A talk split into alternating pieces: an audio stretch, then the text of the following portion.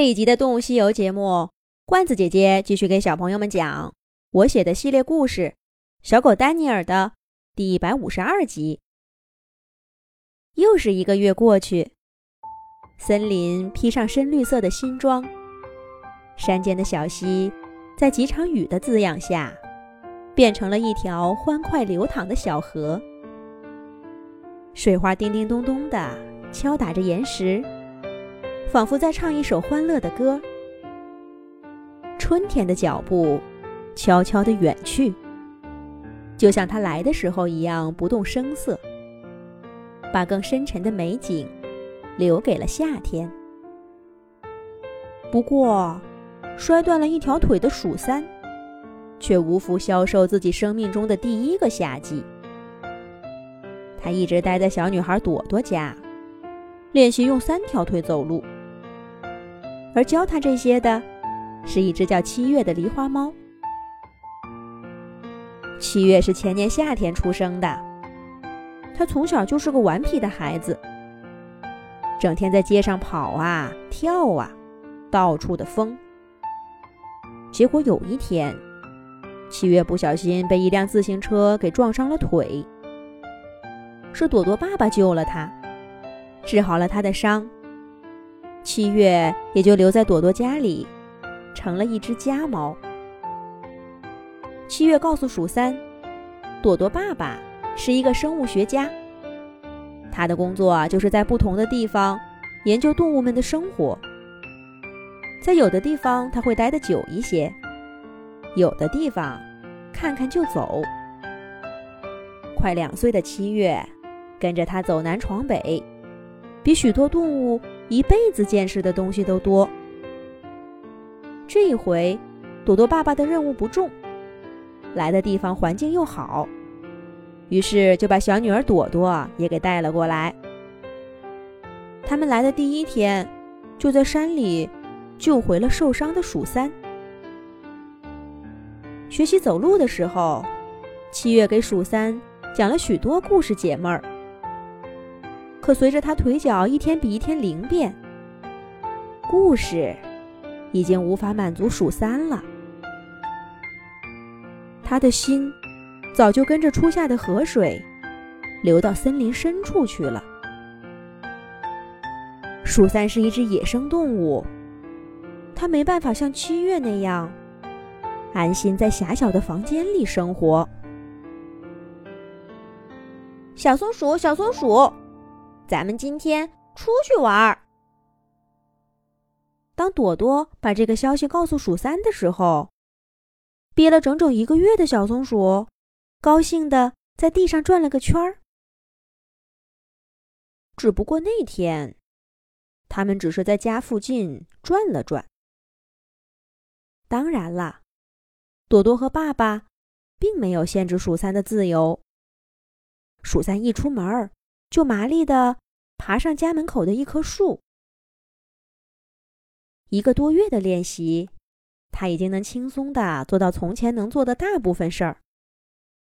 虽然脚步看起来都是一瘸一拐的，但鼠三已经最大限度不让这影响自己的生活了。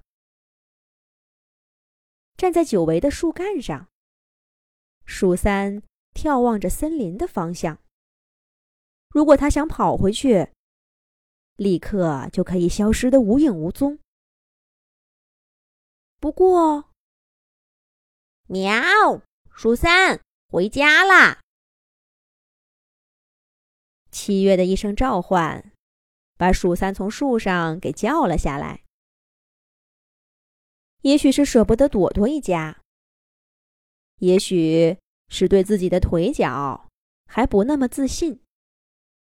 鼠三又跟着七月，回到了那个熟悉的小屋子。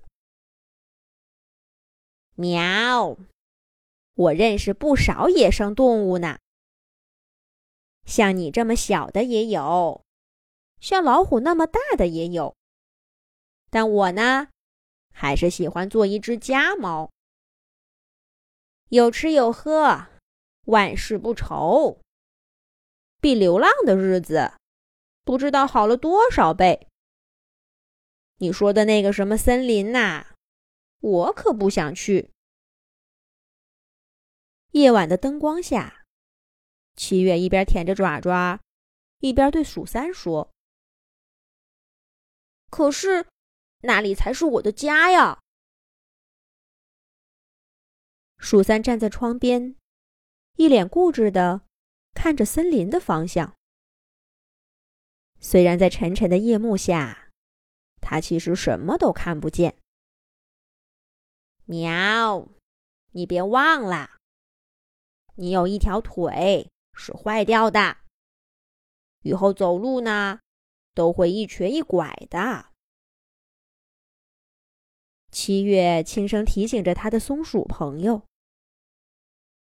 鼠三扭回头，看着趴在墙角的七月，说道：“不是你跟我说过吗？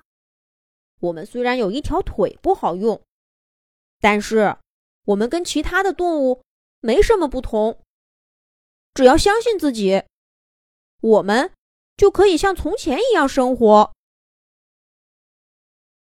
七月舔爪子的动作停顿了一下，点点头说：“喵，没错呀，我是这样说过。可那是家养动物呀，你比我清楚，在野外生活。”有多不容易？是，你还能爬上树。可是，你能像以前那样爬的那么利索吗？就算是慢一点儿也没有问题。那遇到危险呢？你来得及逃跑吗？这些问题，你都想过没有啊，小松鼠？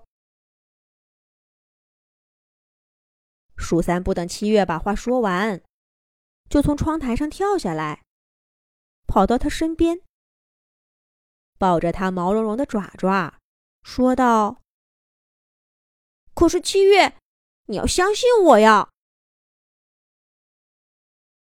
灯光把鼠三的眼睛照得亮亮的，狸花猫七月的爪爪在鼠三的脸上拍了拍。低着头，叹了口气。接下来又会发生什么事儿呢？下一集讲。